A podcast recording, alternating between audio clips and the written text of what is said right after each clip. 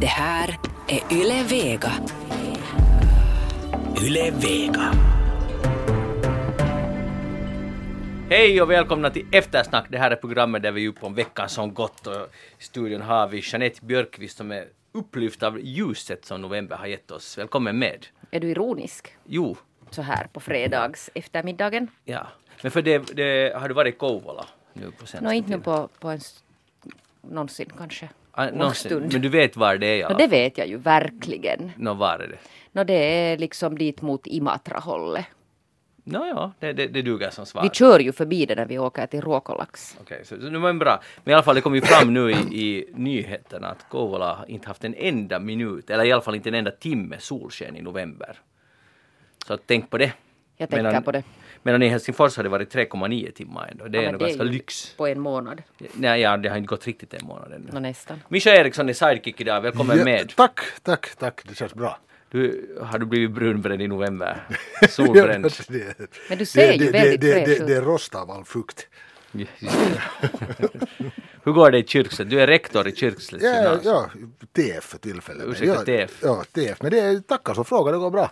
Det är, Nu har du någon analys skillnaden mellan liksom, så att säga kärn-Västnyland och östra Västnyland, Kyrkslätt, ungdomarna? ja, det, vi har ju bara en timme på oss så jag tänker inte köra hemskt hårt på det men, men ungdomar är egentligen ungdomar vart än kommer. Det är ett fantastiskt fint gäng de här 16 till 18-åringarna och jag har ju ändå jobbat i fem, sex olika gymnasier under min karriär och aldrig har stött på en skola där det skulle finnas ungdomar jag inte skulle ha tyckt om. Ja. Det, är, det är bra hela vägen.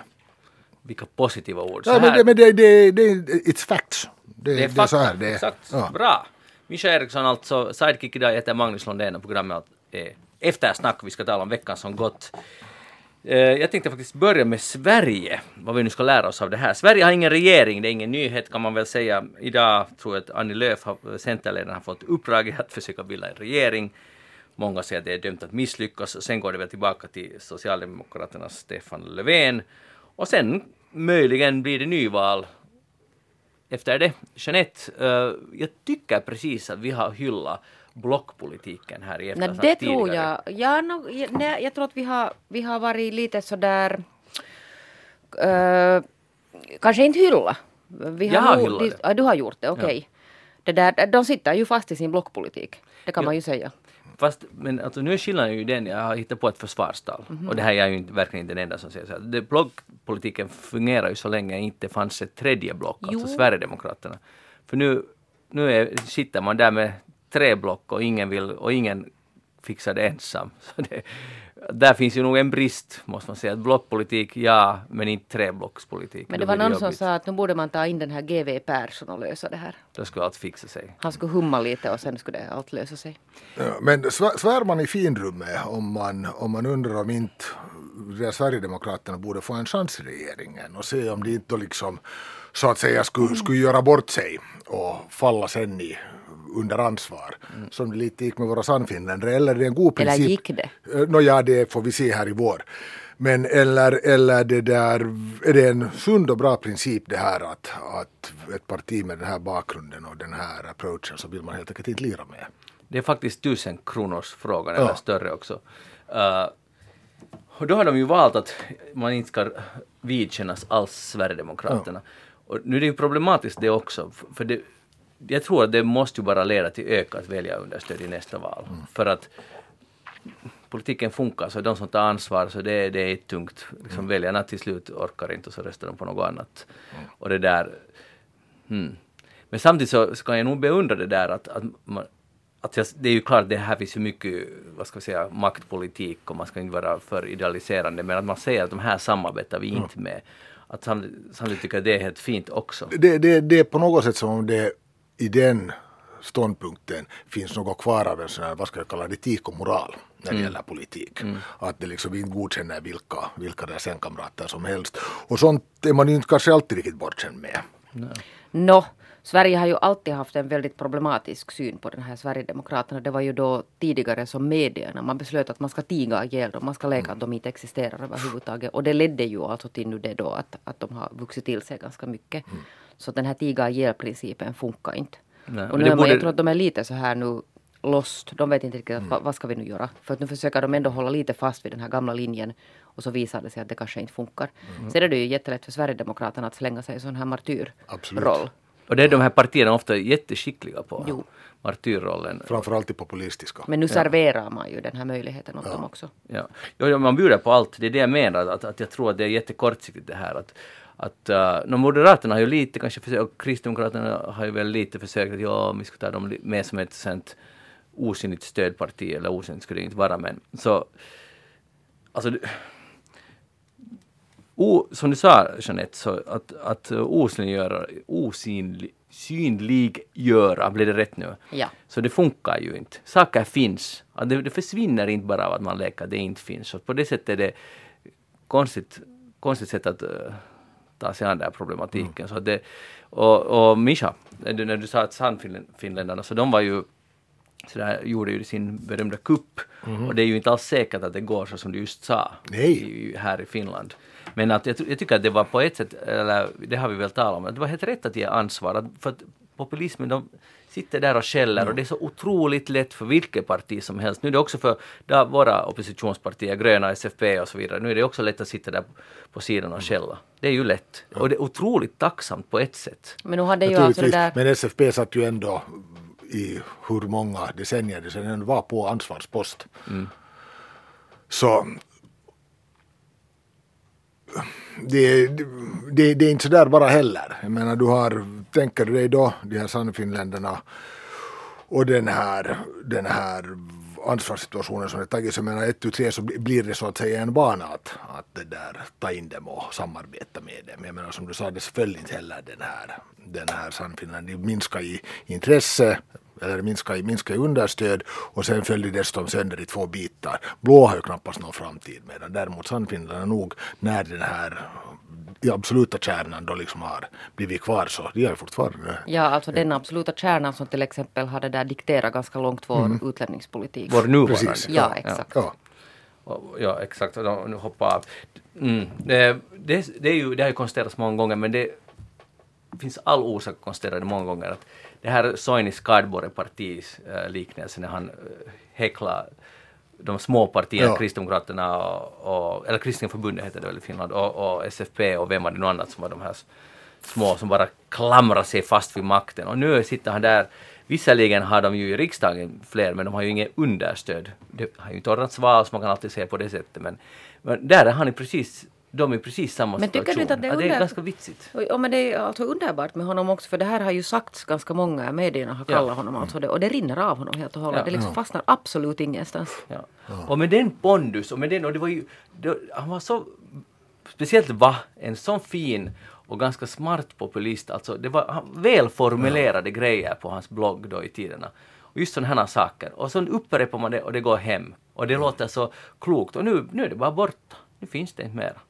Så, så, och det gäller inte honom, eller det, hans eget parti, blå, blå, blå framtid. Så nu är, nu är det ju ironiskt, så jag undrar om, det kan ju vara att väljarna ser igenom det, eller sen gör man inte det.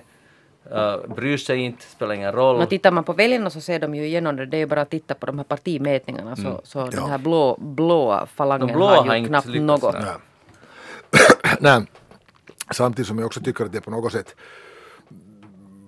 han, han måste ju ligga sömnlös en och annan natt och konstatera att allt det stöd som han hade så var bara den här uh, falangen han plockade upp för att rida in i, i riksdagen med och förstora det här partiet. Att sen när de föll bort så var det inte hans tankar som drog det här partiet som han nu representerar. Men du har rätt. Fast jag, tror inte, alls- jag tror inte att det där är sant. Jag tror nog att det där hans, hans idéer också drog. Nu talar han ju inte talar han ju bara om de här invandrarna. Han talar om pensionärer och han talar om vanliga folk. Och han, han talar liksom om sådana saker som appellerar. Ja. Ja, absolut. Där finns, och där fanns ju en enorm nisch. Men Mischa har nog rätt att nu han, han har inte hållit kvar dem. De, var är de understöd? De har gått tillbaka till Socialdemokraterna verkar det som. Precis. I alla fall Ja. just nu. Ja. Så, så, nu, måste, nu måste han ju vara ganska knäckande för att han, han har ju ändå nu efteråt tagit fight med Jussi halla och så vidare. Och väljarna får dit med honom. Ja, ja precis. Ja, och jag menar, du, du, du har ju alldeles rätt i att inte var det ju, jag menar många av hans, hans det där knut, knutpunkter i den här diskussionen hade ju med mycket annat att göra än det var den här hårda falangen representerar. Men fortfarande understödet smalt fullständigt bort att det som, den biten som han så att säga representerar förutom då den här Halla-biten så den liksom åtnjuter inte stödet mer att där räcker det inte till. Och det måste ju på något sätt kännas bittert att, att, det där, att väljarna sen vänder det här partiet ryggen. Mm. Och det visar att sist och slutligen så den dagen hade varit luftslott. Vi går vidare, för, uh, vi går vidare till Kambodja. Det där 40 år senare efter att brotten begicks så har nu idag, eller tror jag det var, ja idag, så har två framträdande ledare, Röda khmererna, blivit dömda för folkmord. Det tog 18 månader att komma till, fram till det här beslutet. Nuon Chea, 92 år gammal, som var i princip näst högsta i Pol, eller liksom, ne, vad ska man säga, TF under Pol Pot. Uh, och sen uh, Kieu Sampan, 87 år, som var någon sorts regeringschef. Nu bryr jag inte om de här titlarna, de var i alla fall båda två högt uppsatta på 70-talet, har nu blivit dömda för folkmord och det där, ja, så där är det. Man kan säga att det dog uppskattningsvis 25 procent av befolkningen under de här fyra galna åren, sjuka åren i, i Kambodja. Det där med tortyr, massavrättningar, svält, sjukdomar eh, och straffarbete och just det här som många känner till att de gick efter alla som hade glasögon eller som var vietnameser eller och, och hemliga polisen hade en politik som handlade om att det var bättre att döda tio oskyldiga än att låta en skyldig gå fri. Och så vidare. Eh, det är ju alldeles fruktansvärt när man läser in lite mer på det. Jag hörde på Yle Puhe här om veckan, hade de en intervju med någon sorts, någon, en expert, finsk expert på på den här, den här epoken. Och när man lyssnar på det, var en timmes program, att man blir alldeles matt bara av att lyssna på det här. Och när han så här med kall, inte kall röst, med saklig röst berättar hur det gick till. Så, så man vet inte vad man ska tycka liksom sen efter det om, om mänskligheten. Eller, ja.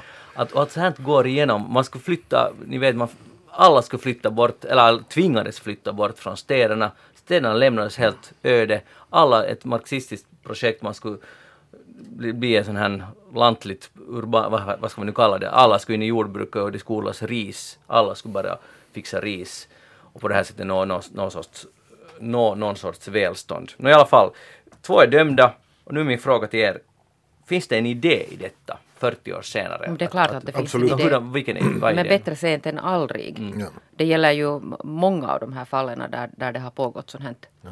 Att, att ens någon gång sen komma till det. Ja, Inte kan man ju alltså, bara lämna vissa, saker vissa någon... brott kan ju helt enkelt inte preskriberas. Nej, exakt. Ja, det är ju det vad det handlar om. Och, och, lätta paralleller är ju till exempel då Nazityskland där man ju och långt i 70-80-talet ännu i dagens läge också, också där fångar upp och understryker att, att det här är definitivt inte glömt och förlåtet. Att, att där står man till svars för det fortfarande. Och där är ju samtidigt en stark signal också till andra länder där motsvarande har pågått där diktaturer har kommit och gått men, men det där brotten och ärren och traumorna finns kvar ändå. Mm. Jag tror att det är viktigt både liksom ur den här rättviseaspekten och sen också ur den här varnagen och sen också för de kvarblivande att de liksom upplever, upplever på något sätt liksom att det blir en closure som en del av de här de här rättegångarna innebär att, att det liksom sammanfattas. Jag Tänk, undrar om- tänk, tänk nu Balkan också. Jag undrar om man kan få någon sorts closure liksom, om en fjärdedel av landets befolkning har gått under. Svårt att säga, men jag menar i- emellanåt så kan ju nog ett folk ha, ha de mest märkliga förmågor att, att leka sig själva. Ja, det är ju bara att Men- titta på Rwanda till exempel. T- Titta på vårt eget land, Ja. vårt inbördeskrig, hundra år sedan. Jo, men vi talar, det är klart, och det har tagit tid. Jo, och jag, det är klart, det det var inte här är 25 helt- procent hos oss och så vidare. Det är, så, Det är en otroligt stor ja, ab- absolut. procentandel. Jo, jo, utan vidare, men, men ändå. Men ändå. Mm. Eller om vi nu så vill, jag menar, tänker du Nazityskland som menar, den fruktansvärda förföljelsen som idkades där och jag menar, det är ju egentligen den här, vad ska jag kalla det, exemplariska demokratin och, och rollmodellen i Europa för tillfället. Tänk ändå att man kan få igenom en sån idé att, hörni, att vi ska alla, alla måste nu flytta till landet. All, all, all, vi måste alla börja odla ris. Och att det går igenom, att det finns inte någon spärr. Att bara man gör det på, så att säga, på rätt sätt, mycket var det säkert slumpen och paranoia som gjorde att han gjorde sig av med alla som ens kunde vara emot honom. Men att, att det ändå, att det går att genomföra, eller det gick i alla fall att genomföra. Nu skulle det säkert gå på något, något annat land idag också. Att det bara fortsätter. Ja. Det, det är ganska skrämmande och inte bara så lite. Jag, jag, jag är uselt inläst på det där, vilka händelser som ledde fram till det och, och liksom vilka steg som, som det där valdes han in eller var det militärkupp, allt sånt här. No, det var, han var nu kommunistisk sån här rebellfighter och, och det hade mycket att göra med Vietnam också och så vidare. Mm. Uh, nå, men, men det här är också intressant för det här, vi känner till Nazityskland. Ja. Förstås, det är samma världsdel och vi var indirekt med där också. Eller Finland var involverat indirekt i andra världskriget och det här är en annan världsdel men ändå att det dog uppskattningsvis typ två eller tre miljoner människor i ett folkmord. Och man vet bara, man känner till de här bilderna av dödsskallarna i, i, i en hög. The Killing Fields. Alltså, hu- hu- ja, Killing Fields-filmen. Ja. Det är ungefär där Ja. vår allmänbildning slutar. Ja. Det är det enda vi känner till. Jeanette, Och den var dessutom utspelades med en västerlänning i huvudrollen, obs. naturligtvis. Ja. Ja. Jeanette, hur insatt är, är du? Jag hade där faktiskt sett några dokumentärfilmer om det här men jag glömmer ju bort sen saker sådär att det kommer nya information. Men jag, jag har nog det där i något skede gottat ner mig ganska mycket där. Mm. Okej, så du har, men du kommer bara inte ihåg någonting? Jag kommer inte ihåg något men jag vill alltså återkomma till den här Rwanda för att det där blev väl i vår 25 år sedan tror jag folkmordet i Rwanda. Och de är ju alltså ett exemplariskt land hur de har löst sitt. Sina, det är ju också helt obegripliga saker som händer där. Man slaktar alltså varandra och hur kan ett land alltså på så snabb tid på något sätt ändå återhämta sig och bli en av de här stjärnorna i Afrika. Det är förstås det positiva sen här, att, att det kan sen vända åt andra hållet Ja. också. Så ja, det kan man väl säga att människan är nog, nu är vi en otrolig varelse på många sätt. På gott och ont. Det där, jag läste, eller det kom också nyheten om att, att nu har man kommit fram till att, eh, och det nämndes ju här i Aktuellt också, att, att eh, Finlands befolkning håller på att minska. Allt färre unga människor föds och, och, och man har totalt gjort om kurvan. För, för tre år sedan gjorde man en prognos som visar, nu ska jag visa den åt er, om ni tittar här, här är en uh, prognos här och ni ser det blåa strecket som är en svag uppförsbacke i, i, i betydelsen att vi ökar småningom upp till 6,01 miljoner. Det var för tre år sedan. Nu har det bara gått Alltså bara tre år och nu har det plötsligt blivit en sån här kiva liten pulkabacke att åka neråt här och då vi landar vid 5,4 om några tiotals år. Och det där... Jag kan inte låta bli att tänka att eh, eller bli lite så här kritisk till forskning, alltså inte nu all forskning men sån här forskning. För att för tre år sedan tutade det säkert ut att vi blir 6,01 miljoner snart, det här är fakta. Nu, nu är det, när vi blir 5,4 miljoner.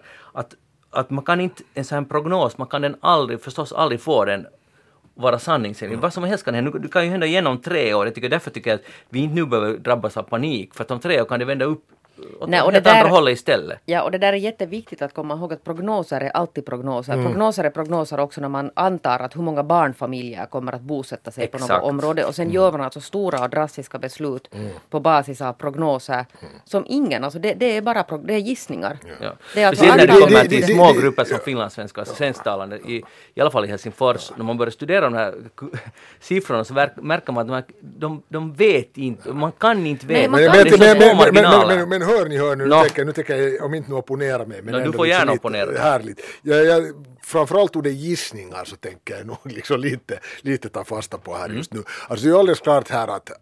Det här är en äh, gissning. Ja, Ja. en uppskattning.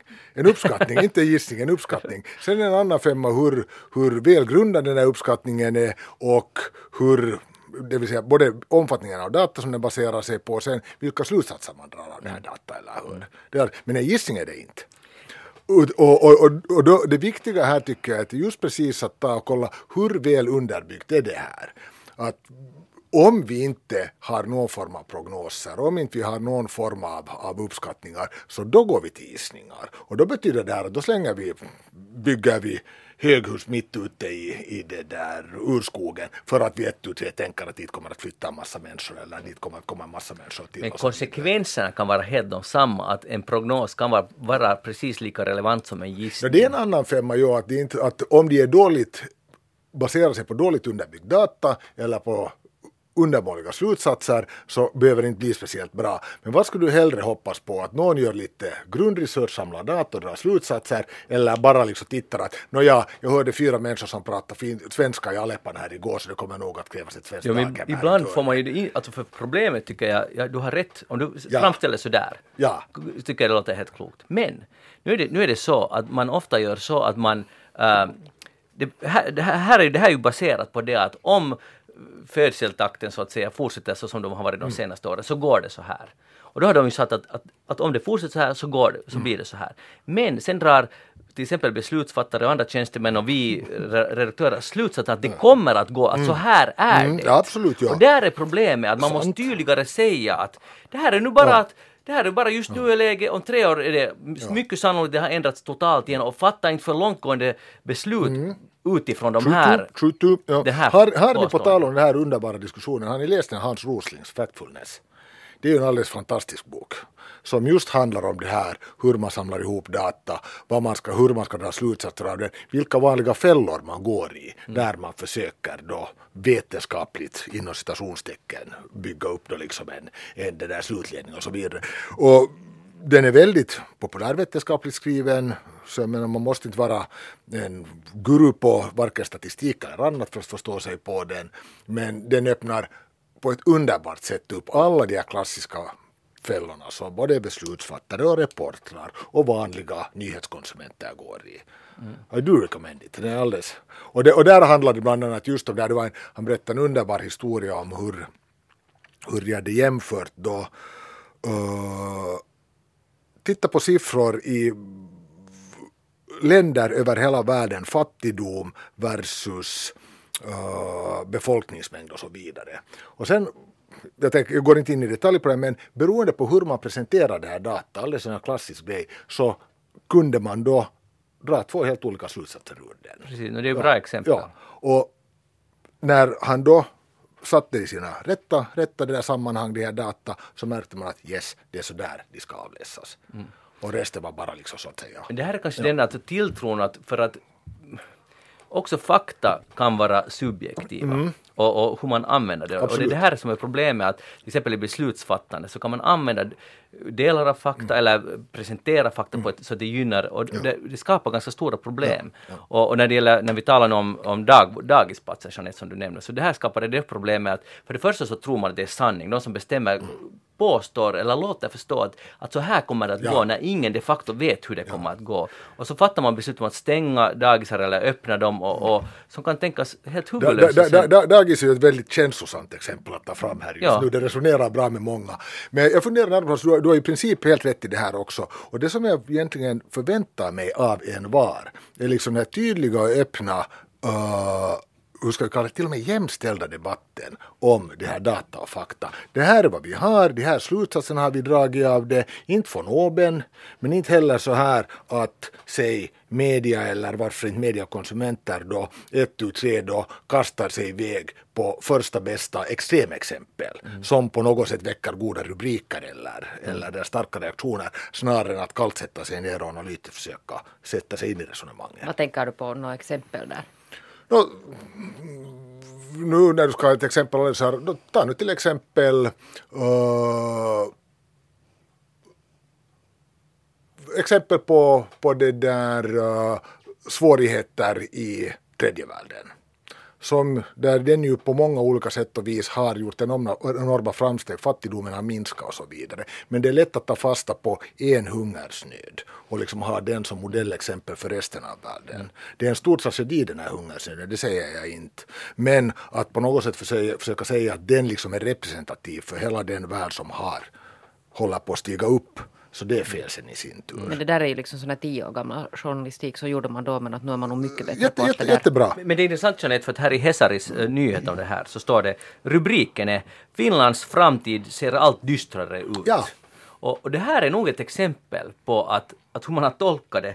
Hur kan man utifrån det där säga att Finlands framtid ser allt dystrare ut? För det tycker jag inte stämmer. Just nu, om vi fortsätter så här, så, så går det inte så bra. Men ännu för tre år sedan såg det jättebra ut. Varför kan inte om tre år vända igen? Att hej shit, vi måste få mera barn. Eller det blir kiva att eh, folk orkar bättre att ha barnen. Det sägs nu att dagens unga inte de klarar inte av att pressen att ha barn och jobb samtidigt. Men det, kanske, det kan ju vända, precis som det har vänt nu att, att det har blivit så. Det, det är ju en, det är ganska konstigt att det har Men blivit det, så. Men det är också det där alltså när man när en bild. Man när en bild av Mm. att det är jättejobbigt. Man, man när en bild av att föräldraskap är jätteproblematiskt. Man när en bild av att unga inte vill ha barn.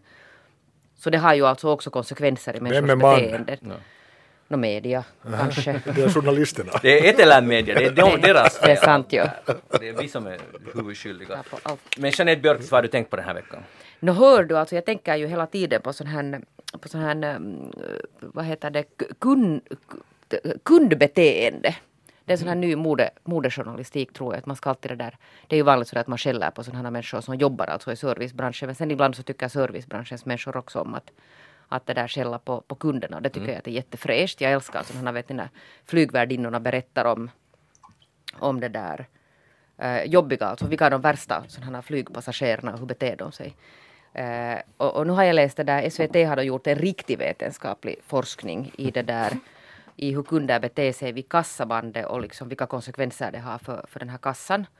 Eh, det vill säga att, att de flesta av oss då bara lastar upp varorna utan att tänka på att hur den här streckkoden är placerad. Ah. Och sen om man placerar alltså den här streckkoden fel, alltså så där att man bara liksom att den ligger ner. Man borde placera streckkoden så att man, man ser den själv på mm. bandet. Mm. För det orsakar alltså mindre belastning åt den här kassan som ska dra den här alltså genom.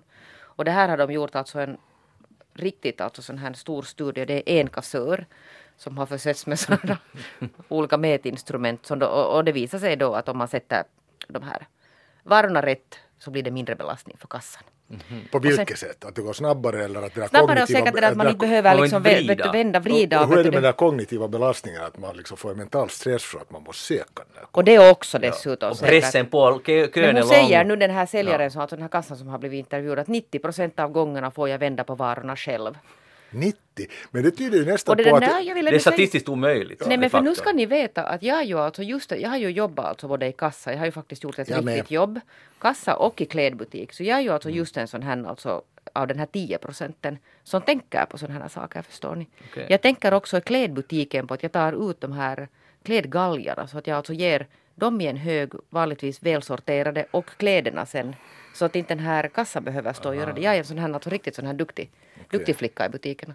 Men, men det, det, det, är intressant det där, det där är sån mänsklig empati för att jag har också, eh, om man har jobbat på krog själv, speciellt om man jobbar lite längre tid, så är man väldigt känslig för att inte städa undan de tallrikarna eller de är en fin hög där när de kommer. Och, och det är jättesympatiskt det här att man känner för den här den här, uh, de som jobbar där. Så, så jag förstår dig. Men jag vill, jag vill nu lite ifrågasätta de här siffrorna för att om en produkt, hur många sidor Jeanette har en produkt? Hur många sidor? Det beror på vilken produkt no, det är. Ta ett paket smör. Räkna nu. Rax, rax, rax, rax, rax. Sex. Bra! Rätt svar! Okej, okay, så då är det ju omöjligt att 90, att det rent statistiskt, om man tänker hur många produkter som går igenom en butik på en dag, så det måste ja, till slut bli att en sjättedel Här är en studie gjord på är rätt. Alltså, alltså jag, jag nej, det här är ju lättförklarligt. No? Det, det här handlar ju om att folk målmedvetet döljer den där. Att de, märker, att, ja, de märker att, att där, är, där är nu en som har kognitiv stress ja. och nu ska vi ytterligare stimulera dem att gömma koden. Ja. Vi sätter, vi sätter ja. smörpaketet och står på tvären. Ja, absolut ut och om man har vägt någonting och printat ut en sån liten lapp så skruttar man lite till den före ja. man sätter den så att den måste slätas ut. Alltså där som på bananerna blir det alltid lite skruttigt ja, om ja. inte man tänker till Magnus. Man tänk, ja. man tänker till och skruttar till den en smula. Ja. Nej. Nu, nu när jag tänker till så inser jag ju att, att det är ju ett under att de håller nerverna de som jobbar i kassan. Speciellt de bananskrutt EAN-koderna. Att de liksom måste vika ut den och det fan, jag har aldrig sett någon sån här rage bland, bland uh, de som säljer. Alltså, butiksbiträden, det är ju fantastiskt. Är det inte? Ja, egentligen. Men vad är nu din, din och sen slutsats? Alltså det där, och sen är det dessutom det för att samtidigt så får vi, alltså jag har nu inte kommit åt den här Suomen Kuvalehti har tydligen gjort en sån här stor granskning också om besvärliga kunder och bland annat alltså det är ett stort tyskt varuhus som har gjort entré att hur de hanterar sådana här jättejobbiga kunder. För att det är då tydligen en, en viss grupp människor som är jättebesvärliga. Mm. Som alltså ofta som, som having jobbat i kassa kommer till kassan och skriker sen om alla möjliga saker. Till exempel om det är slut på de här rea-produkterna. Mm. Och den här, den här tyska kedjan har då utvecklat en sån här någon egen metod att, att, det där, att de hänvisar att man ska ringa eller ta kontakt med e-post Mm. Och så har de gjort någon sån här finess att du kommer aldrig att komma fram om du är riktigt jobbig så kommer du aldrig att komma fram till en riktig människa. Oh. Utan du liksom snurrar dit. Jag säger att det skapar rage, för det har jag varit med om. men, alltså, jag, blir, jag blir, alltså det där får mig igång. Men, och men, jag ska men, men ingen börja, märker men, ju det. Men ingen märker ju det. Du jag märker skrika, det. Ja, jag strunt i det. Ingen på, ingen på det varuhuset märker. Ja, det du, skri, du skriker för dig själv där i ditt chiffe. ja, det är, på det sättet är det smart. Ja. ja. Men alltså, jag har aldrig klagat i det här ifrågavarande varuhus. Men, men om man har ganska ofta med just så här amerikanska bolag som man köper någon tjänst av, som någon månadstjänst, och så står det att, att vi har jättebra customer service. Och där så, alltså jag får hjärtklappning att tänka på det, för sen skriver man att uh, det här det här funkar inte, kan ni hjälpa mig? Så kommer det automatiserade svar, som, som nog har mitt förnamn med och allt annat kiva där, men de svarar inte på frågan. Och så måste man upprepa. Och så håller det på så här, man får, och det, det är ju då en maskin som svarar. Kanske du är insatt dit i någon sån här just automatiserat Magnus London Ja, ha- från undvik Finland. honom. Ja. Ja. Don't men, men, answer. men det är alltså häpnadsväckande. Sen till slut så får man ju nog kontakt med riktiga människor, men de har ändå problem att svara på frågan. Och jag kan inte förstå ur ett företags liksom, effektivitetsperspektiv hur det kan löna sig att ha också riktiga människor och, och inte svara på frågor. Man bara liksom, man liksom väntar ut den där kunden tills man kroknar eller dör helt enkelt för att man inte mer klarar av det här. Men det kan ju säga att om man blir arg där i butiken och någon, någon rea sån här produkt är slut Det är en eller annan sak. sånt, så gå inte och skrika alltså åt personalen. Men gör folk skrika. det? Jo, verkligen. Ja, så jag alltså, tänker att- kassorna får sig alltså. Ja, men, jag tänker, men jag tänker, där håller jag hemskt gärna med dig om att det, det är ju helt enkelt inte anständigt. Men sen det här att, att förvänta sig att till exempel kunderna ska beakta att vilka håller den här streckkoden. det när man tycker jag är det det. minsta man kan det, det, begära. det, det, det, jag anser att den som sitter där i kassan får lön för någonting. Om det handlar om att gräva fram den här streckkoden. Och den är nog vet du, så liten den lönen. Ja, Men titta nästa gång, jag tycker nog att, still, för att inte säga att så fort det bara kan så går jag till en självbetjäningskassa och söker. Gör du det? Ja, absolut. aha, varför gör du det? Och så, just så att ingen ska blänga på mig när jag inte gräver fram streckkoden. Men alltså, försöker försök analysera, varför gör du det? Alltså, jag Det, det, är, det är snabbare och behändigare. Snabbare och behändigare, ja, okej, ja. ja. Där står, där, där, I butikerna där jag utnyttjar det så kan det finnas fyra, fem, sex kassor. Det är hemskt sällan jag måste köa. In dit bara blippa igenom dem. I Mm. de här andra kan det finnas köer på sex till åtta stycken. Och det jaxar jag Jag, jag, tycker, jag förstår nog det där och det kommer att gå åt det där, åt det där hållet men samtidigt ser du inte alls den här poängen med att det är trevligt att riktiga människor får jobb, uh, där vi jobbar någon, du möter någons blick kanske. Bara fråga. Eh, Ja, jag, förstår, jag förstår vad du menar. Ja, och jag menar, jag hälsar ju alltid hemskt vänligt och tackar den här Kontrollören som ja, står där. Ja, ja, säger hej och ha en bra dag och så vidare. Utan vidare. Ja, för det om någonsin, någonting måste ju vara tråkigt att stå där och, och, och kolla att alla blippar alla grejer. har Och varje gång på nytt förklara, förklara tålmodigt åt Ja, hur det någon- funkar. Hur det ja, funkar ja, ja, och det- så vidare. Men Så, ja, tycker- men men, men äh, den, den här aspekten att, att jag via det här skulle se till att någon har arbete så Det är inte ditt ansvar. Det, det tänker jag inte, nej. Aha, men kanske du borde tänka den tanken? För skulle det finnas den möjligheten? Nej, jag tänker att arbeten kommer och går. Och det är hemskt mycket arbeten som fanns för hundra år sedan som inte finns mera. Och det är inte någon större poäng med att hålla dem artificiellt igång. Men är det artificiellt det att det är en människa som bemöter en i butiken? Nej, alltså, och det är mycket möjligt att det här är en lyx som kommer att i, lång, på det, i det långa loppet att liksom bara det där lilla extra som du betalar Till exempel extra för. alltså ensamma människor som inte har någon kontakt med Ja, någon. absolut, så ja, kan kassan ja. vara det här enda mänskliga mötet som jag nu ser ett ganska stort värde i. Och observera när jag till exempel går till en herrekipering så uppskattar mycket att någon kommer fram och niar mig. Snart kommer roboten, och det, där, och det där och prata lite och kanske titta att det ser bra ut på dig. Då brukar jag ganska ofta gå på det och, och köpa vad jag har på mig och så vidare. Du vet. Men, men, men ska jag köpa min mitt brödflott och, och morgonmüslin så då behöver jag ingen säga good choice sir. Okej, jag förstår. Men det där, samtidigt tror jag att vi, det blir allt mer uppenbart att folk behöver de här dagliga mötena. Och, och till exempel, jag Och det var, behövs alltså sådana här jobb också. ja, det, det behövs det också. Och, och det där, till exempel jag var kö för att köpa ett nytt simkort och jag, och jag hade lite bråttom, jag måste få det där simkortet liksom i handen. Nåja, så gick jag då till en, en sån här butik var det säljs dessa, en av de här, ab, ab, vad heter det, operatörerna. Och jag vet att jag ställer alltid sånt man får köa helt otroligt länge. Och det var helt sjukt hur länge man fick köa. Jag var så nära, men jag kom inte fram till den här kassan. Och, och där såg jag, för det var båda, jag var liksom överlägset yngst i butiken. Och det där, där såg jag behovet. För de satt där och snackade helt vardagliga saker i vänt och lite ibland frågade någon något telefoner och sånt. Och tiden bara gick och jag hade faktiskt svårt med mina nerver. Men jag tänkte att allt blir bra. Magnus, det är ingen fara. Jag, jag blev försenad till ett möte men jag var ändå att, att du, du, jag måste nu se den stora bilden här att de här behöver kontakt med riktiga människor. Det här fyller ett behov. Det är tyvärr på min bekostnad. Och, men, och jag höll mig, och jag tappade inte nerver, men en gång gick jag fram och frågade ursäkta men finns det hopp att jag skulle få betjäning här idag? Och då var de helt, båda helt vänliga, både kunden och sa att jo, snart finns det hopp, det här tar bara fyra minuter. Sen tog det kanske ännu en kvart och sen kom jag fram. Och då hade jag alltså väntat otroligt länge. Och, eh, Vad var otroligt länge? En timme? Ja, över en timme. Men just att, att jag var där, jag var, hela, jag var nästa kund hela tiden. Men jag kom inte fram! Och, och, blir- och man blir, man har bråttom, man blir sådär. Och det här är just stadsbons liksom, vad heter det, curse, förbannelse. Att, att, att man ska vara så här otålig som jag var. Men, men, men att samtidigt så jag såg att, och det är därför jag tycker att det behövs, det, det tjänar ett syfte att folk träffar varandra. Absolut. Fast de inte är kompisar. Ja, men ska du inte ändå ha möjligheten att välja? Mm, men jag, ja, det, Ja, eller hur? Att antingen eller. Vet du, det fast snabba, snabba spåret och, och sen chattspåret. mm, kanske det är så. Mischa Eriksson, vad har du tänkt på den här veckan? Aj, aj, aj, jag har tänkt, tänkt på mycket. Men jag tror att jag ska ta en av, av de här alldeles enkla reflektiva sakerna. Min åsnebrygga.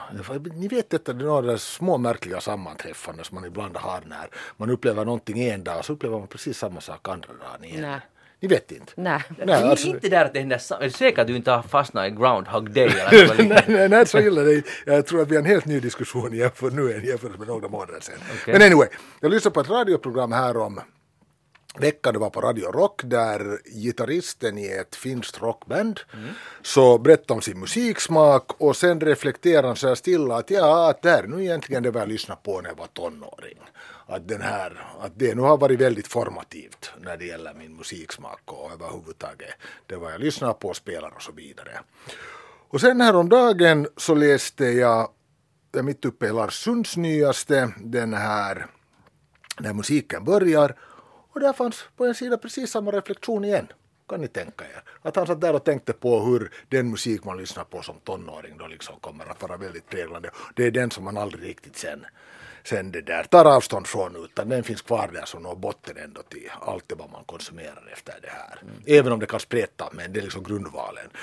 Och jag tänkte på dig och mig Magnus bland annat och hur vi i våra unga år konsumerar Black Sabbath i Eira och så vidare, ACDC och, och fast det liksom har dykt upp ett och annat på vägen ändå så nu finns det ju ändå kvar där som når botten. Så ligger sanning i det här men sen är det motfrågan, hur är det med allt annat? som man upplever som tonåring. Vad blir kvar där? Och jag menar, är till exempel en sån här världssyn eller en, eller en det där sätt att förhålla sig till, till det där andra eller en sån här politisk grundsyn och liknande som man då liksom grundar i tonåren. Kan man skaka den av sig? Eller är den också med dig? jag tror man kan skaka ganska mycket av det med, av sig nog för att som jag kan ju inte tala för dagens otroliga tonåringar som du nämnde här men Det är bäst. Ja, de är bäst, men vi var kanske inte alltid bäst. Eh, eller om man, om man tänker, man är ju relativt självupptagen, eh, allt utgår från en själv och det, och det är helt okej för det är en period av ens liv. Och, och sen är allt väldigt svartvitt. Eh, och det är många saker som är vitsiga att se tillbaka på, eller det mesta. Jag tycker det är otroligt underhållande att tänka på de här åren. Jag, jag har nästan bara goda minnen.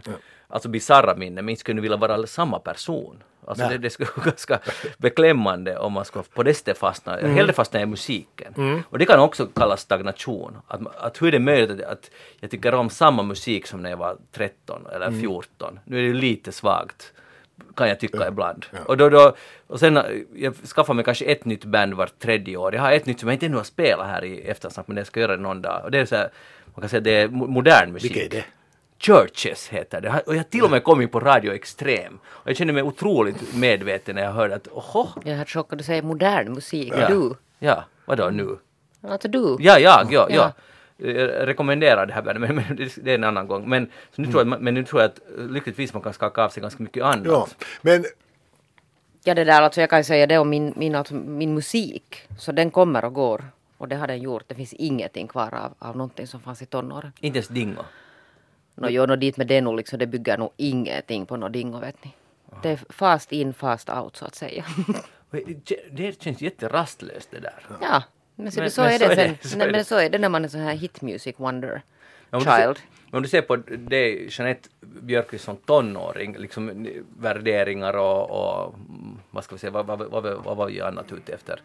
Matsmak, liksom, hur har du förändrats? Vad, vad har blivit kvar av Det det? enda som har blivit kvar är den här min djurkärlek. Ja, det tror jag ju alltså att om man talar om sådana helt alltså grundläggande på något sätt värderingar. Säga att, att om man nu är en stor djurvän som tonåring så kan man inte bli en djurhatare alltså.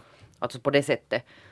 Men det där, jag tror att, jag undrar om det finns en enda människa i den här världen som säger att den skulle vilja på något sätt ha någonting kvar.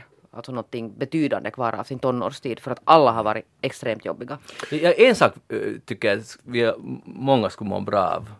Och det är energinivån hos en tonåring. Absolut. Att man, skulle, att man inte somnar bara för att man blir 49 år till exempel. Att, att, att den, det är en sak som jag genuint skulle hoppas att man ska hålla kvar och den här kanske nyfikenhet, och, inte vet jag om är tonåringar nyfikna Mischa? Ja, ja, nu finns det en, en, en, en livshunger och Ja, nyfikenhet. Tror den, att- och det är jätte, och, och, det är inte, och, och cynism, för det har de inte heller. Och Men det, sen tror jag ju det där för att det, det är ju exakt vad det Magnus som sa det här att, att som tonåring så vet man ju att man uppfinner ju, alltså alla tonåringar uppfinner ju världen på nytt. Man, man kommer till samma insikter som sen sitter vi äldre där. Så, Nå jo, nå att, att no, kommer du ännu att märka att någon annan har gjort det här. Och det är ju ganska bra för att det skulle vara semi-jobbigt att leva i en värld där alla tror att den sitter på sanningen. Att man lär ju sig sen, man blir mer nyanserad, man lär sig liksom lyssna, man lär sig förstå, man inser att andra har haft tankar om det här och väga liksom den här. Men Jag tror, att, jag tror att just som du säger det här att det är den här nyanseringen som kommer framför allt. Att tar du de här grundvärderingarna till exempel en stor empati för djur eller motsvarande ska vi säga, ett miljöengagemang så det tappar man knappast, knappast sen med åldern. Men det här vad vi har räknat upp är ju nu uh, som vi skulle karaktärisera som positiva karaktärsdrag. Men det finns nog också exempel på hur till exempel väldigt frustrerande och hatande unga har sen ett tu tre lyckats skaka sig av det här. Oh ja, man kan ju ha, alltså, det finns ju massor med människor som bygger på helt fruktansvärt alltså trasiga grunder där det alltså allting har varit alltså förstört. Det finns liksom ingenting och de klarar också av att, att bygga upp på något sätt en helt ny identitet. Och, och få en sån här stabil grund. Inte alla. Nej, nej, nej, inte alla och det är ju svårare ju mer splittrat det är men. Men, men det liksom finns ändå de här goda exemplen, positiva exemplen. nu, vad har du nu själv kommit fram till efter att reflektera över det här? Att du borde börja lyssna mer på min musik. Nej. Gör inte det, Att Mischa. jag aldrig släpper Black Sabbath. Men det där, lite så som du, att, att man skulle inte vilja i dessa mogna år vara sitt tonårsjag. Nej, absolut inte. Men uh, mycket finns det ju kvar där. Av, av de här, också när det gäller då världssynen och, och syn på, på medmänniskor och så vidare. Men med den här nyanseringarna, med det vad man har lärt sig att just lyssna på andra och så vidare, så kommer ju också en viss, skakar man av sig kanske en del av de här, hur ska jag kalla det, inte lika fungerande egenskaperna. De här som kanske är väldigt kategoriska eller, eller det där, allt, ja, svartvita helt enkelt. Är inte det här det att växa upp egentligen? Ja, no, att den här stilen, ja, ja, ja men, men fortfarande lutar, många lutar ju ändå mer mot svart eller mot vitt. Och, och det här att allt blir grått så det, det funkar ju inte heller. Nej, Nej och det, det hör man ju själva orden. Ja. Att det blir grått, inte bra. Det är inte något fel på Fast grått. det är november. Grått är en fin färg. Grått är en fin färg. Jag, har nu eh, en stor förkunnelse. Jag är ju en, en vän, en ovän av allt som kontrollerar, alltså kontroll. när Man köper prylar och manicker och, och vill mäta sin puls och hur, har man sovit gott och all, allt sånt här. Eh, så jag tycker att nåja, hoho, ja, ja, att kan man inte känna själv efter hur man mår och, och så vidare. Nåja, och jag vet att jag för en mycket ensam kamp. Vad är det Jeanette? Jag vill jag väntar, vart ska det här ut? No, det, det leder tyvärr inte dit vart du tror. Men jag har äntligen funnit, jag, en, jag älskar teknik och jag älskar, har jag nu insett Du idag, har väl inte igår. köpt en smartphone? Absolut inte, inte ens nära jag ska köpa en smartphone. Men nu har jag insett vad, vad min grej är och jag har äntligen blivit en nörd med, med och det här är ju det som sammanfaller det med, jag råkar idag, de har, idag ska de, eller de har väl redan definierat om vad ett kilogram är. Hur, exakt hur man ska definiera det och nu, nu ska man följa naturlagarna och inte en konkret, ett konkret objekt som väger ett kilo. för att det har lite förtunnats på grund av vad var det nu var, miljöförstöring i det där ena, någonstans i Paris uppbevarar man ett under tre glaskupoler. Det här är ett kilo!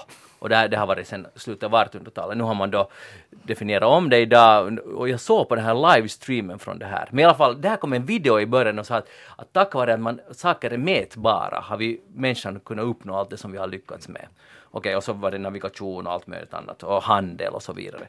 I alla fall, jag, jag har då, ni vet, min ler, vår lerhydda, vårt sommarhus i Pargas.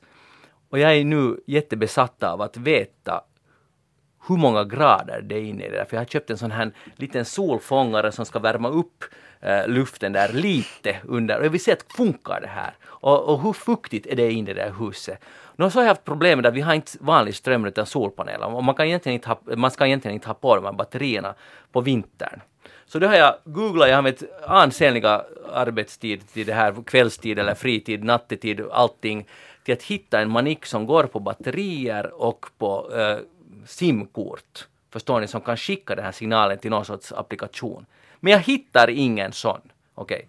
Okay. Men sen hittar jag en, förstår ni, som har Jo, vi förstår, vi förstår. Bra. Mm. Ja. Nåja, men nu hittar jag då en och nu har jag lyckats lösa det här med, med, med att ha ett modem igång där och så har jag en app på min lånade iPad och det finns också på vanlig eh, desktop.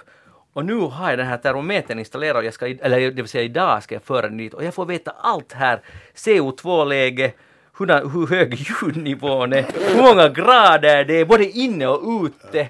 Och jag är helt lycklig. Yeah, you, you interest me strangely. Ja. Får jag titta på den där? Ja, absolut. Titta på det här. Här står till exempel just nu, nu, nu just är den i vårt hem i Helsingfors och här står att ozon, äh, det här liksom ljud, vad heter det, luftkvaliteten på vår balkong är väldigt god. Så vi andas frisk luft där i vår stadsdel. Får jag fråga en relevant fråga? Ja. Uh, samlar den på den här data? Kan du följa jo, med utvecklingen? Jo, jo, och, annars skulle det inte vara värt något. Kan, kan du rita grafer? Jo, jo, den, den ritar åt mig här. Jag kan visa här. Man kan få ett års graf. Nu har den bara varit igång ungefär i 18 timmar men att redan nu så man kan kolla när på natten sjönk det med 0,1. Ja, ja, precis. Ja. ja det, är, det är helt briljant. Ja men förstå, du förstår Absolut. min, min ja, jag behöver en sån här ja. också.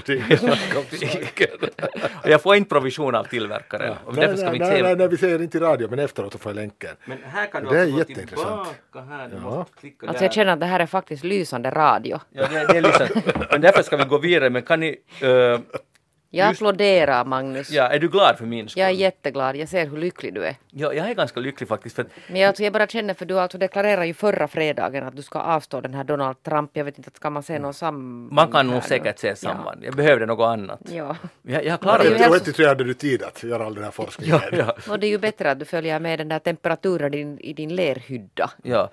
Hela tiden. Det är nästan som om, och nu, har jag enda, runt. nu måste jag bara övertyga, övertyga mina syskon om att vi måste skaffa en likadan manik till vårt hus i Savolax. Så då kan jag liksom vet ni, jämföra mm -hmm. Pargas mot Savolax. Hur, hur är det inne, hur är det ute, vad är luftfuktigheten, luftkvaliteten, allt det här.